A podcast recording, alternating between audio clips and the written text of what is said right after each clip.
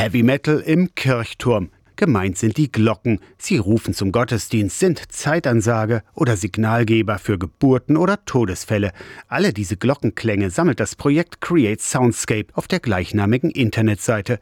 Die Idee? Alle Glocken, die es so gibt, auf Kirchtürmen, auf Rathaustürmen, sonst wo immer, auf einer klingenden Landkarte uns anhören können. Wenn Sie dann auf so eine Karte gehen und äh, zoomen ran und dann ploppen lauter Kirchtürme auf und Sie können die anklicken und können dann die Glocken dort läuten. Martin Kares, Glockensachverständiger der Evangelischen Landeskirche in Baden, hatte die Idee zur Klanglandschaft, zur Soundscape.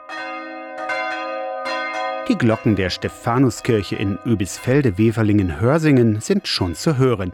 Drei eher kleinere, zwischen 200 und 400 Kilo schwer. Dazu Bilder der Kirche von außen und innen. Mitmachen kann im Prinzip jeder, ob Jugendfeuerwehr oder junge Gemeinde. Wir haben Geschichtsvereine, die sich darum kümmern.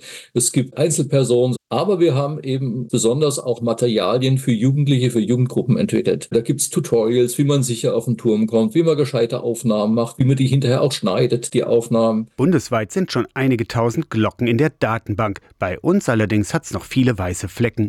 Und da kommt ihr ins Spiel, indem ihr Fotos und Glockenklang bei Create Soundscape hochladet. Also ein paar schöne Bilder von der Kirche oder von dem Turm, wo die Glocken drin hängen, innen und außen. Aber bei den Glocken selbst ganz hilfreich ist, wenn man den Durchmesser bemisst, wenn man gut rankommt, die Inschriften aufnimmt. Und dann das mit das Wichtigste sind die Töne. Aber das macht man nicht im Turm, sondern das macht man außerhalb vom Turm, dass man die Töne aufnimmt. Eine wachsende akustische Glockenlandschaft. Create Soundscape aus der Kirchenredaktion Torsten Kessler, Radio SAW.